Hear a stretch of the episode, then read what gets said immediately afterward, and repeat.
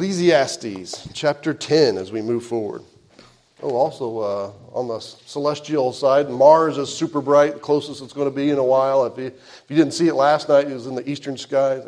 It's the big red one. Yeah, it's, it's not the moon, it's the other one over there. It's big and red. You can really see it. I, I can remember not ever thinking about stars having color until I met my wife, and she's like, Oh, I see colors. She goes, I see blue, and red, and green, and all. And, and since then, since I really pay attention, I'm like, oh, I guess there is colors. I guess I was, I was just too big a hurry, I guess. But uh, you know, be able to see the, the, the red star out there, so uh, the red planet, and so uh, that's kind of uh, neat. I think this is what 20 some years before it's that close again. So uh, still a red dot, but yeah, it's, it's, still uh, it's still pretty neat. We enjoy it. Chapter 10, ready for chapter 10. So we're just a couple chapters away from the end here, and Solomon is uh, beginning to direct his arguments in a more intended direction. Uh, to use a ship as a metaphor, uh, Solomon has sailed in many and varied directions and has seen and showed us the meaningless of life under the sun by, by where he's been going on his little journey. Now, while his still, he is still well out at sea and cannot see land, he's starting to change his tack moving the ropes, he's adjusting the sails, and he's starting to change his direction and steering us towards meaning and truth. He's starting to focus in. He's not going to be so random. He's not going to be so blown about by the wind. He's starting to steer into a direction to bring it home, to land the ship and give us some answers. And so that's where he's building towards as we get towards chapter 12. Um, we find ourselves in a current of change uh, here in this chapter the winds are still a little confused. That's a sailing term where it's not really a good direction, or the sails flipping back and forth, and you're not really making any progress. And so we're kind of in that spot where it still seems like it's a little confused winds. There's a little bit of turbulence going on. But he's going to take that and he's going to grab hold of it and he's going to start to steer the course as he directs it home. And, and, and he's one of those that it seems like random bits thrown here and there, but I stop and think about it as a whole, you can see the pattern. You can see as it begins to develop and, and bring that direction. And so uh, we have some seemingly swirling proverbs today that we can see kind of all fit together between this week and next. Uh, I was hoping to get further this week than, than I will, but uh, we can see how they all uh, pull together. And so these are proverbs. Proverbs are generally what you think of with Solomon. He wrote a whole book, you know, uh, that, that is there. His proverbs, his little pithy sayings, and that's what a proverb is. It's a short, pithy saying that expresses a basic truth or a practical precept. Um, it's either got some little wisdom to it or it's just saying something that is true. We use Proverbs all the time. We have little pithy sayings that are just in our language that we throw out all the time. We're going to look at one today. we don't. We use it every once in a while, um, but this we to see the origin of it, the origin story of this little pithy saying. It's chapter ten, verse one. Uh, this is a pithy saying um, that express, expresses this basic truth. So, um, chapter 10, verse 1 Dead flies cause the ointment of the apothecary, apothecary uh, to send forth a stinking savor. So doth the little folly, him that is in a little folly, him that is in reputation for wisdom and honor. Uh, a little bit of a tongue twister. You know, not necessarily the pithy saying that you and I say, but it is a pithy saying that you and I have, have probably used or you at least heard of because uh, it is an old familiar one, just that over time we've condensed it down. This here is at its origin where it started. We say uh, a fly in the ointment is usually where we stop now. Oh, that was a fly in the ointment. Uh, you might hear that saying, you might read, read that before. Uh, a fly in the ointment, a small but irritating flaw that spoils the whole. You know, that, that's what the fly in the ointment saying is. It's like, oh, you've done so much good. There's so much wonderful. There's so much that's perfect. And there's that one little thing that little fly in the ointment, that one little thing that, that ruins it, that, that blows it.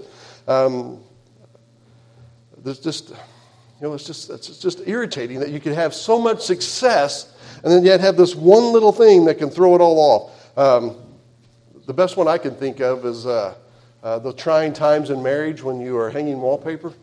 And, uh, and so we're in the hall, you spent the money on the wallpaper, you know, and it's, it's like this, the wife has convinced you this is an investment in the house. It'll be part of the insurance. And, and it was. And then we put it all on there and we're hanging the wallpaper. It's one of them, you're trying to get it straight and you're trying to get it smooth and you're trying to get the air bubbles out and you're trying to match the pattern from the other side and you're yelling at the printer. And I'm like, it's not the printer's fault. And, you and you're always saying, and you're, we're getting it all stretched out and you get it mostly done and it rips or you get that bubble you can't get out, or the pattern doesn't match, and then that's all you see for a week. You know, and it's all perfect except for that one spot, and then you forget about it. Nobody else ever sees it. You know, but because you're focused on that time, it's there. But it's like that little fly in the ointment. It's like it's, most of it's good. All 99.9% of it's good. It's that one little spot. You know, it just irritates you every time you go by it. You know, we, have all had those little frustrating things, those little wrinkles that mess up stuff. Uh, it's uh, it's just uh, awkward. You know, that's. Uh, just frustrating. And that, that's what he's talking about here that, that, that fly in an ointment. Uh, and, and, this is one of those unfortunate chapter breaks. Um, you know, the Bible wasn't written in chapter and verse. You know, we put that in there to, so I could stand up and say, you know, chapter 10, verse 1, and we all find it, versus roll your scroll down and about the fifth paragraph down, you know, and so it's to make it easier in that way. Most of the time it is, but this is one of those that. Um, it's kind of a little unfortunate because this is actually on the heels of chapter 9, verse 18. Uh, chapter 9, verse 18 says, Wisdom is better than weapons of war, but one sinner destroyeth much good. One sinner destroys much good. So uh, he's saying there's, there's so much good. You can have so much good. You can have a plan go so good. You can have something going so good, but one person can blow it. You know, that was something World War II, you know, cautioned against loose lips sink ships. You know, they're like, you know, be cautious what you're saying. We can have a great plan. One of you leaks this, it can blow the whole thing. Lives could be lost, you know, and so uh, they would garner the mail as it goes back. You know, they'd censor it, you know, what they were saying. We didn't want any of our plans, D-Day and all these things going out. They kept the secrets close because the lives were at stake, you know, but one person could blow it just by saying something frivolously and, and get out there, you know, is that kind of, kind of mindset here. One guy can ruin it. Um, just think of the creation. You know, God made it. It is perfect. Uh, it is wonderful. Uh, there's plenty of food. You didn't have to work for food. You're hungry? There it was. You know, God had a garden that was all there, good things to eat. I don't even think there's any rotten fruit. There's nothing. There's not like the brown spot in the banana or the soft spot in the apple. You didn't have any of that. It was all perfect. It was all good. You can literally, it was heaven on earth. You know, it was the perfect temperature. You know, the, the, flies weren't in your eyes. You weren't getting bit by mosquitoes. There was no serpent, you know, going to bite you on the ankle. There's none of that to worry about. Nothing to, no fear, no stress, no worry. And literally, one guy ruined it for all of us, right? One guy, you know, who, who throws us into sin. And so he's like that dead fly in the ointment. It's all good. It's sweet smell. It's great. One person ruins it. So one, uh, one person, one sinner can destroy with much good. One fly can ruin a whole batch of ointment. Uh, an apothecary apothecary, let me say it right, apothecary. Uh, there's a word that's making a comeback because it's kind of a trendy and old word. You know, it's a fancy word for something that we have all the time. this is one of those instances, Father, that I learned from watching Batman. Uh, the 66 Batman, they had labels on everything. And I remember one time they were going after the cunning criminal, and he was in the apothecary. I didn't know what it was, so I looked it up and I learned the word. And it's basically like a drugstore. You know, it was, a place where um, I'm like, my drugstore is easier to spell. I would use drugstore, but it's a, a place where mixing is done. It's a mixing word. Uh, and so they would mix chemicals or they mix the, uh, they, they, have the, you know, the mortar and pestle and they would mix stuff together and they would make their pills and they'd give it to you, apothecary. Um, and, uh, also in that as perfumes. You know, they would mix their perfumes together. When you think of a drugstore, they got the big cosmetic section, and you've got other medicines as well. You know, so they're, they're fixing all kinds of things. And so um, this one in, in, in, in, Solomon's use here is more the, the perfumer. You know, the one who's made this sweet perfume, this sweet ointment that's going to think lotion. You know, something you put on makes you smell good and, and, and feel good. It says, uh, because the word literally the word means to crush or to mix. And so Solomon uses it in that way. He says, Boy, this, this guy has worked hard on this perfume. He's, he's, he's crushed and got this ointment already. In the old uh, in the Bible times, they used ointments a lot. That was the uh, that was the cure-all. They used uh, poultices. They had all these different ointments and salves that they would rub on. It's where medicine was at the time. They used the natural materials and brought it around. It's all the way up into the Book of Revelation. It talks about anointing your eyes with eye salve, you know, to the, uh, the Church of Laodicea.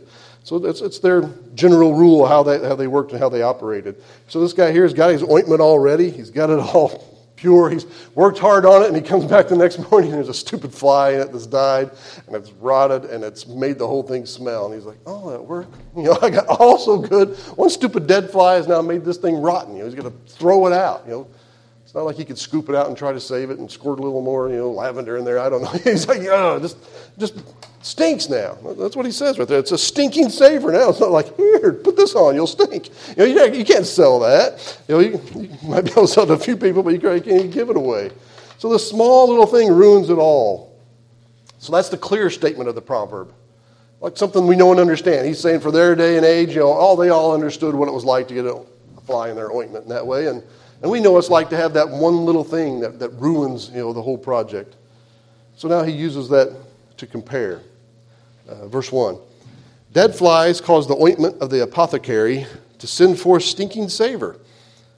Yeah, we've shortened it down a little more pithier. he says, But so doth a little folly him that is in reputation for wisdom and honor.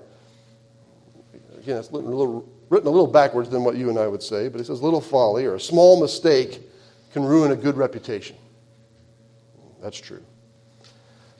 You have such a, maybe you've built a whole life and you've done things good and you've done things right and you've really kind of guarded yourself.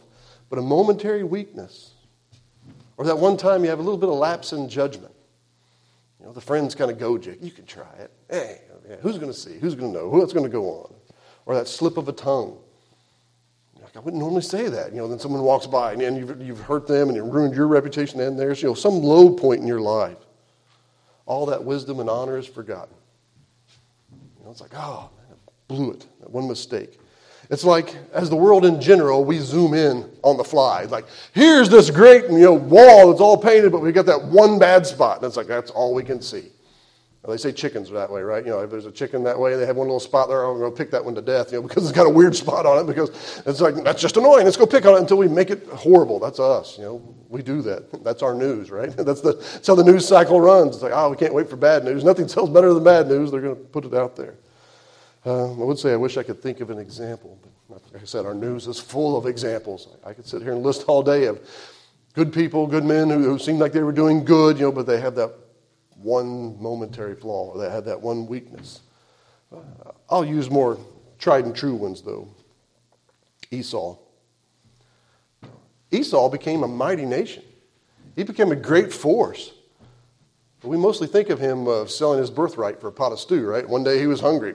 Yeah, I don't care. I want a pot of stew. You know, momentary bad lack of decision is what he's kind of known and marked for, you know, that he made this one bad choice, you know, even though he went on and did so much more.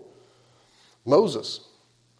Moses, known for leading the people, pleading for the people, crying for the people, asking the God to have patience with the people. Lord, you know, let them succeed, let them go on.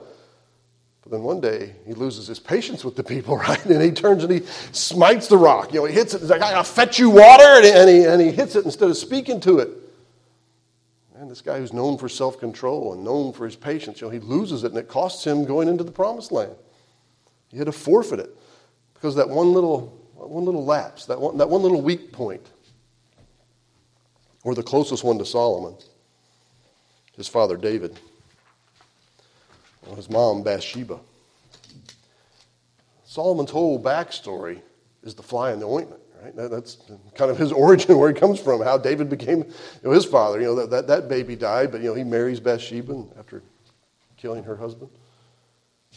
So the fly in David's ointment. And David's ointment was sweet. And you think about his life as a whole, Everything David did, God uses him as a standard. Thankful we have a merciful and a gracious and forgetting God. If we confess our sin, he is faithful and just to cleanse us and forget our sins and to cleanse us from all unrighteousness. But often when you think of David and we think of all of his accolades, there's always that blight, right? There's always that fly in the ointment. There's always that, that one time. It makes him human. And I'm glad God uses humans and uses flawed individuals. You know, it gives us hope, doesn't it, that he could use us. But of all those amazing and wonderful things, we, this, that one thing quickly raises its head. So Solomon's telling us here in this proverb be careful, guard your steps. Don't let your guard down, even for a moment. If you know you make bad decisions when you're tired, don't be in a spot where you're going to make decisions when you're tired. Or say, I'm making it later. You know, the salesman will play on that, right? No, now, someone else is coming right in. They're going to sell it. They're going to buy it. You better take it. You better jump on this. We're going to sign the dotted line. How many times have we all been like, why did I do that? You know, you wake up in the morning. You know, it's like, but they push it. They get it on there. It's like, he's saying, take your time. It's your life. You know, there'll be more cars. There'll be more houses. There'll be more land. You know, don't, don't let the high pressure get to us. Let's be, let's be patient. Let's lean on those everlasting arms where, God has set the plan and He's put the guardrails up and He'll keep us in the center of the road and, and, and don't be running off. You know, think where He's guiding us, go where He's going, lean on Him. He says, I'll make the decisions. I, I've told you how you ought to live, I've told you how you ought to go. Young people, listen to your parents' warnings. They're trying to save you grief. I can remember my parents literally telling me that. You know, we are telling you this, we are trying to save you grief. We have been through life. We have some experience. We are trying to save you from making some dumb decisions. I can remember them making, letting me make some dumb decisions. I'm like, I wish I had listened to my parents. You know, like, they, they, they, were trying to save me. And so trust them in that. You know, the world's going to tell you, oh, no, don't listen to them. You're your own boss. Do your own thing. Listen to them. Make lines in the sand now. Even as adults, we can always change the line. We could draw it closer. We, we could reassess. Thankfully, Christianity is a series of new beginnings. Every time we come to a new understanding, every time we come to a new conviction, we can draw that line in the sand and again. I'm like, I know I used to, I'm not anymore. You know, that, that, that we can change. We can make those lines. We can change who we are and what we're doing. So make a line in the sand now. Decide who you are. Decide what you stand for. Decide what your family stands for, husbands. Fathers, you know, who we are, what we do, what we allow, what we stand for, what our family will be known for, what we will not do, and what we will do. You know, this is who we are. And then reinforce it in your children, reinforce it in your family, reinforce it in yourself. There's something about saying it out loud and, and having it out there that is a guard and a protection unto yourself. You because you said it to your family, they're going to guard. Like, hey, I didn't think we did that. And you can always be like, yeah, I was just testing you, son. You know, it's like, you know, you can always just kind of, it keeps each other in check because you know Aim for something. Have a goal. Have a, you know, children are not something we just let grow up and say, I hope they turn out. No, there's something that you rear, that you are guiding and training and, and, and, and developing them. You know, we're supposed to be doing that. You know, we're supposed to be training up a child so when he is old, he does not depart from it because we've instilled in them those principles about how to live and what to do. So, yes, children, all of us, choose your life. Aim your life. You know, aim, have a goal. And Christ says, Heaven should be your goal because where your treasure is, that's where we're to put our treasure. That's where our heart will be also. Seeking to please Him, seeking to walk with Him, seeking to honor Him, seeking to honor Him in everything we do every day of our life. So we decide now in the calm we decide now on the Sunday morning when the friends and the peer pressure and, and all the pressure of everything else is, is away from us, when we're here, when we're hearing from God's word and His focus, that we choose to throw in with Him, that we choose to lean on His everlasting arms, that we choose to let Him guide us and direct us, to use His principles to govern our life, to let Him be Lord of our life. Um, Greg at the fair talked about a lot of people that said they were Christians, could not tell them how to tell him how to be a Christian, could not tell them the last time they were at church or read their Bible. You know, but they were counting on something that they never had applied to their life. If Jesus Christ has saved you from the depths of hell, should he not be Lord of your life? Should he not have some say? I say yes. It does mark you. It changes you. You want to honor him. You want to live a life that's pleasing unto him. That you want to say, I was once lost, but now I'm found. And so, yes, it changed how I live, how I act, how I, what I believe, what I do, where I spend my money, where I spend my time. You know, we, we, he marked you. He changes you. So, Christians, we're to follow Christ. We're to walk in his footsteps. Uh, footsteps of Jesus, all these songs we sing, you know, about the lamp unto our feet. We talked about this morning in the song how the path glows from day to day. It gets brighter. We know we are going. We know the path. It becomes clearer for us to see as we walk along it when we, and we tread that direction. So we use trust God and trust His directions. We're to follow Him.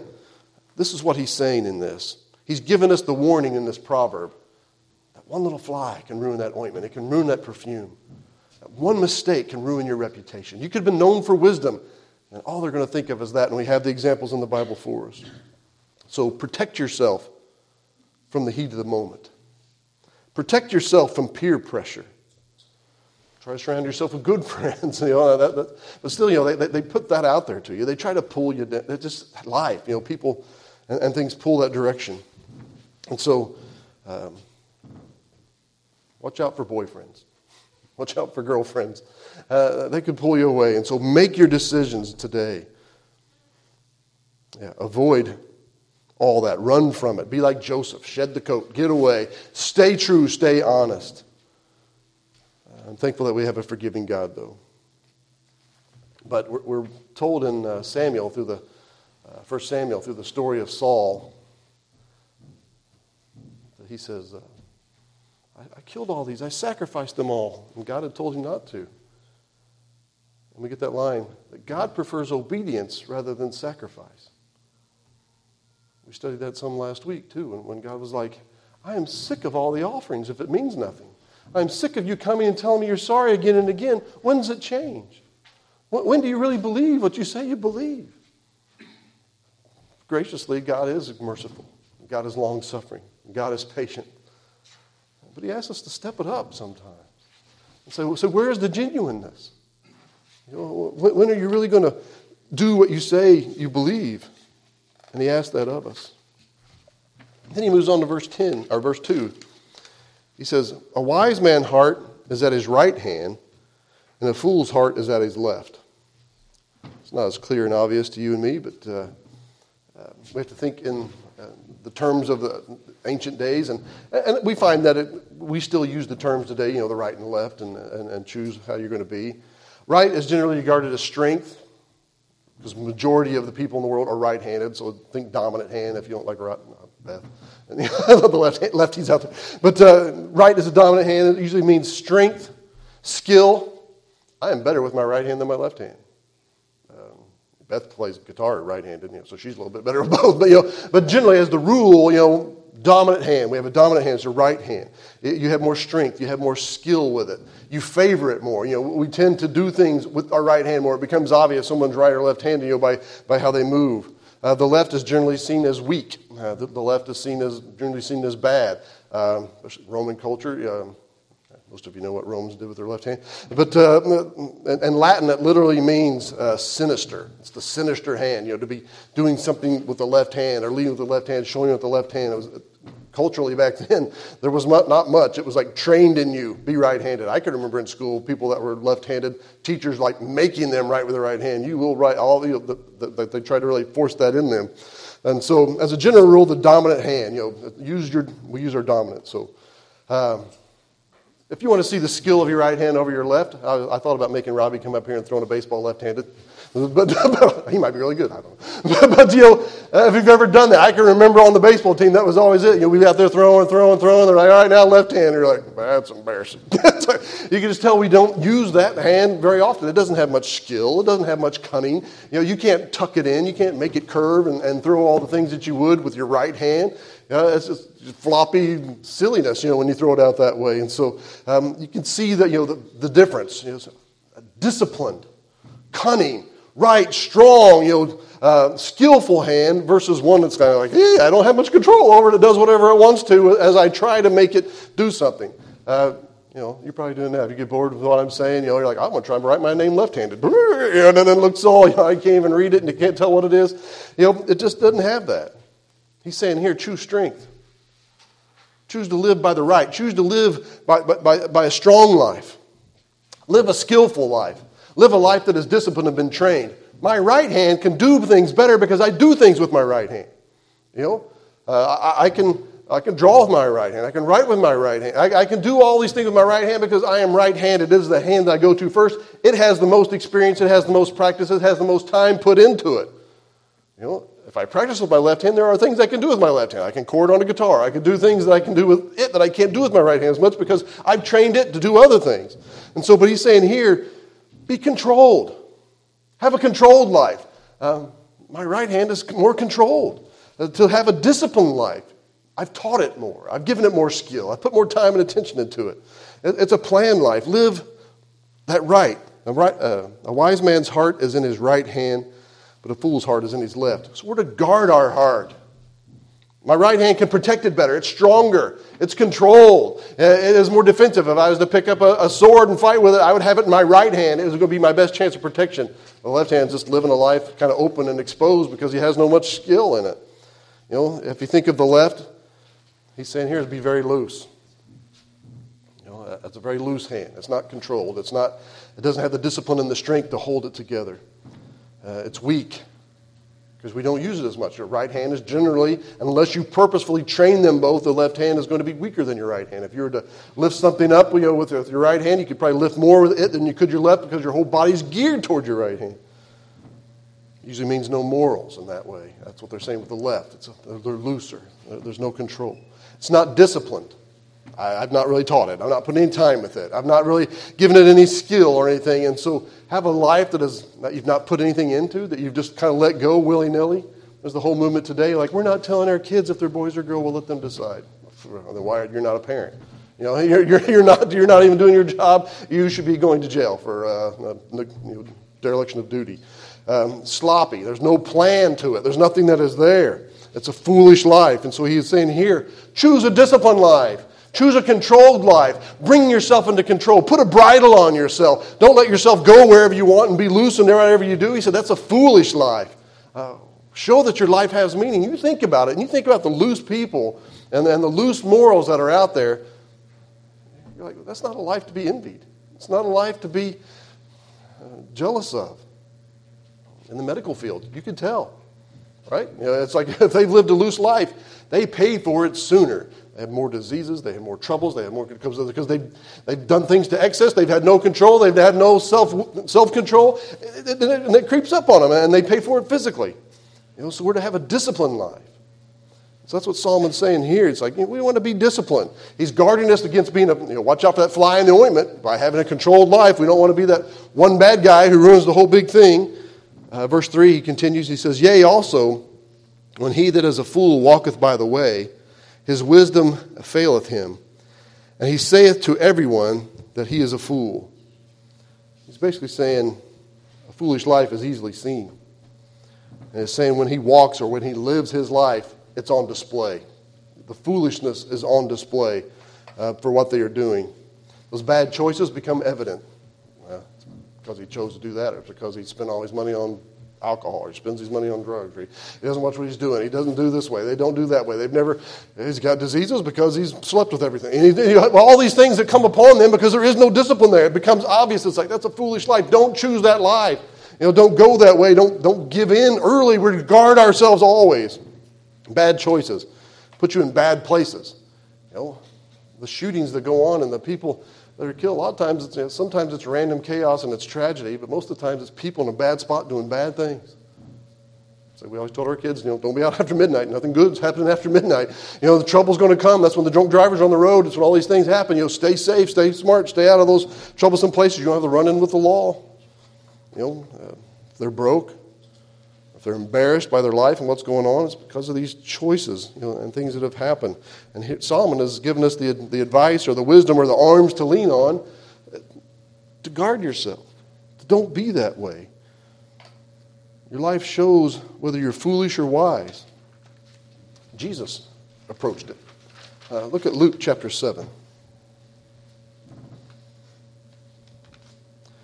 Luke 7, he, he talks about this.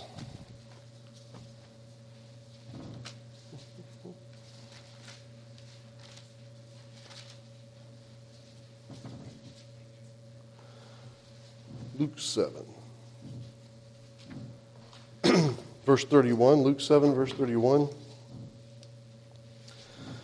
says, And the Lord said, Whereunto then shall I liken the men of this generation, and to what are they like? All right, so he's, he's telling us something here. He says, I want to tell you about the, the people to whom Jesus came to minister to. Think about the time in which they lived. Jesus Christ, God, was made flesh and lived on the earth. He is fulfilling Scripture right after left. It's right in front of them. He is the answer to all these prophecies. Everything is there. They could have researched, they could have found it out. This is where it is. He is at the heart of where He says it would happen. It's the heart to where they knew about it, the Jewish community. He is there. What a time to be alive on earth. When Jesus Christ is alive, doing miracles, performing all these things, showing this from the warnings from His birth up to John the Baptist, up to Him, and what He is doing, that it should have been clear, it should have been evident who He was and what was going on and what God was doing, to the point where there's a prophecy in Daniel that counts down and ends on a specific day when Jesus enters the city. If they'd have known it, matter of fact, he holds them accountable it. If you'd have known this, thy day, you should have known and you would have known. You know, and so he gives these warnings to them. So he's saying, What's this generation like? Uh, verse 32. They are likened to children sitting in the marketplace and calling one to another and saying, We have piped unto you, and we have not danced, and we have mourned to you, and ye have not wept. Um, he's talking about kids' games here. Uh, kids today still play one of these games. I don't know that they play the other one. I never did, but I guess it was the uh, maybe the most exciting things that happened in their town. But they played funeral and they played wedding. You know, it's like, oh, you lay down and we'll all mourn and cry over you. It's a time that made a big impact in their life, and they saw their family act differently Um, playing weddings a little more common. You know, it's like I had nieces that I think they played wedding every day. And so they were always dressed up and, and, and, doing things, playing. And there, there was just a, it was a big deal to them, you know, to put on the veil and put on the dress, march around, make their brother be the groom, and do, uh, do all those things. And so they, they, they played wedding. He says, here, he goes, these guys, if we, he goes, if I was to take you down and we were going to be the kid version, he says, we'd be down here saying, hey, let, us play the mourning game. Won't you join in with us? You know, and, and we'll, we'll, we'll mourn and we'll be sad and we'll pretend together. And they're like, no. We're like, oh, okay, let's play the wedding game and we'll dance and we'll have a big feast and, and we'll have the bride and we'll have a big fun day and we'll have a big fun time. No.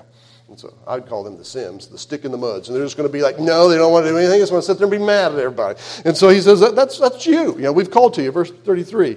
For John the Baptist came neither eating bread or drinking wine, and ye say he hath a devil. So John the Baptist came, and he's like, uh, he's more the, he was more of the mourning. He was more of the funeral. He came restrained. You know, he came showing that he was a prophet, what you would kind of like typically think of. He didn't do anything. You know, he, he stood out there, lived in the wilderness. He didn't even have a house. You know, he didn't have any clothes. He had like wool skin. He didn't have groceries. He ate what wild locust honey. You know, so he's eating grasshoppers and honey and uh, it's like he's on a, a, reality show, seeing how long he can survive in the wilderness. but, but God is supplying his need. He doesn't have any of the, the temporal, earthly things, you know, so he's got more of a, a sad and sorrowful face. And he is preparing the way of the Lord. He's, he's getting them awakened to that Jesus Christ is coming, that God sends a prophet, and a prophet is hired. He looks like Elijah. He looks like uh, Enoch, you know, all these guys. He, he's kind of kind of has that. Uh, um, mystique about him that he's out there and so that people would walk you know a couple of days journey to go out and see him at the jordan you know to be able to go out there and see what was going on and, and to have this encounter.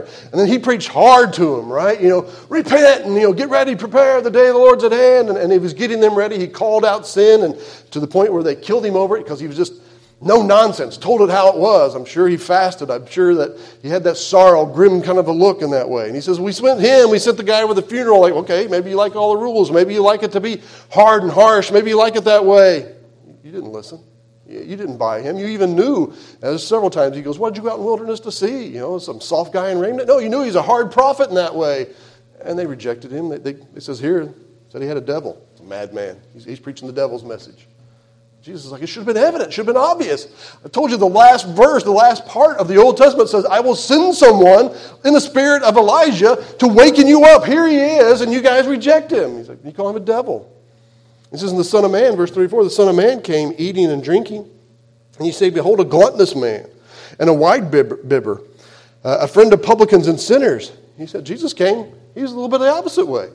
He had joy, he had life. He's the wedding. He's a time where it's fun. Remember the first miracles at a wedding, he makes wine. And they're like, um, many of the John the Baptist crowd would be like, why did he make wine? And all this way. it's like, so it's like, you know, he didn't get him drunk, but he's like, you could drink it. You know, he's a little moderation, you know, about having fun. He's about the feasting. He, he hangs out uh, in a happy society. It tells me like Jesus Christ is not like they always make him in the movies where he's the sad guy over there that's just mysterious and umber.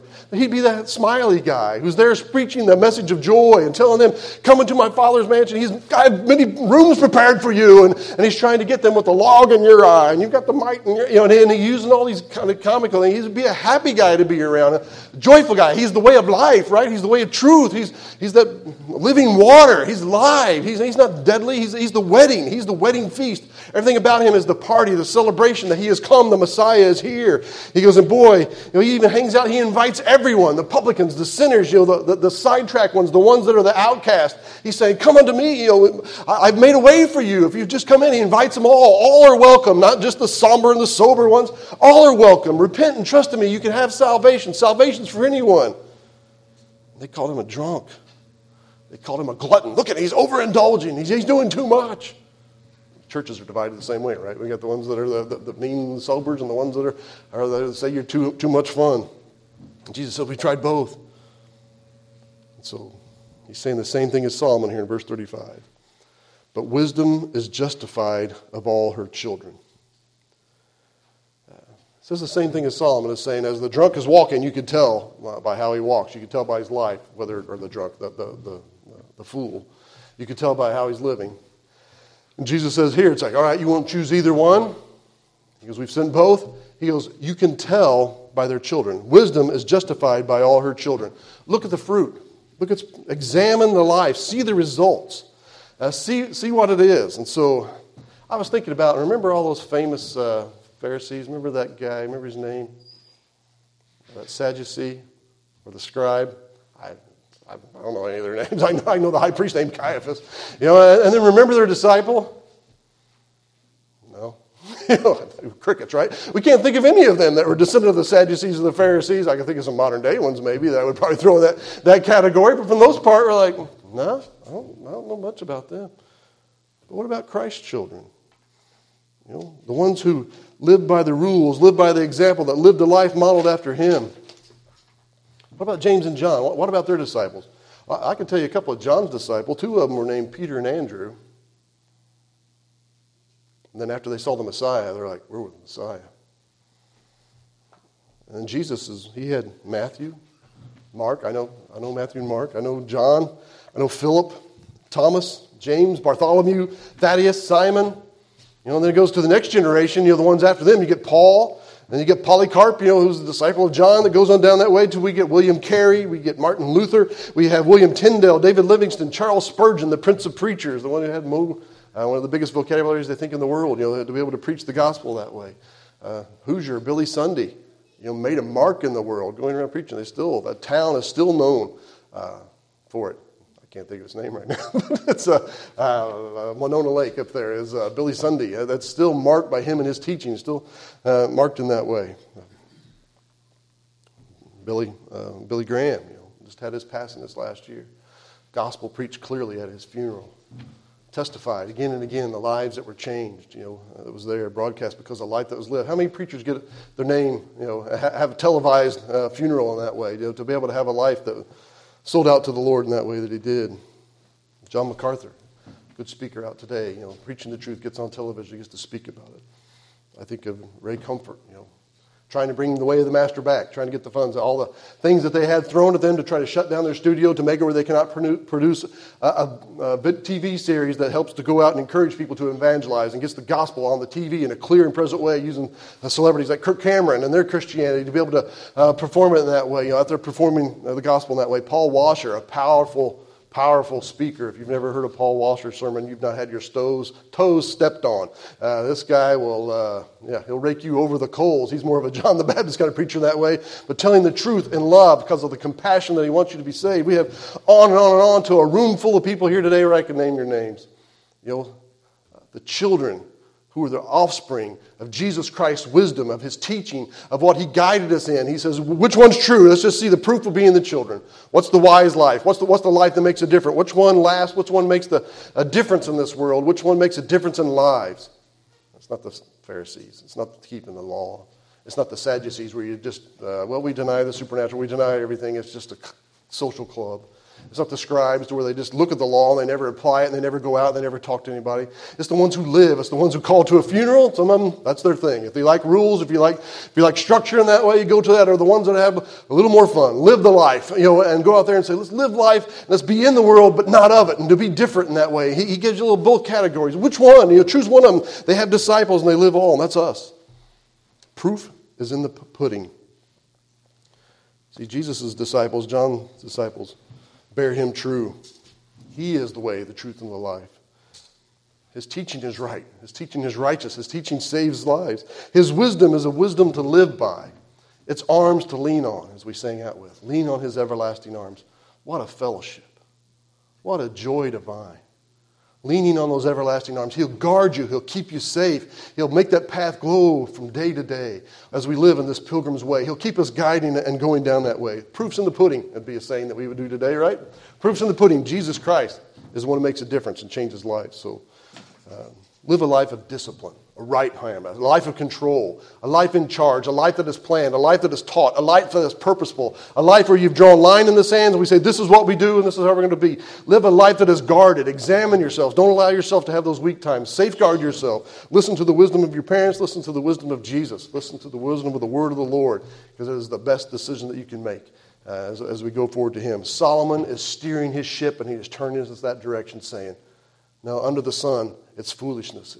It becomes obvious. You can look and see. But a life that is righteous, a life that is governed by God and His Word, is a life worth living. And so he's starting to steer that ship towards uh, our memory verse as He steers it that way. And I hope we steer our life by those same principles uh, because it is the way of wisdom and is the way of life. So I appreciate you being here this morning.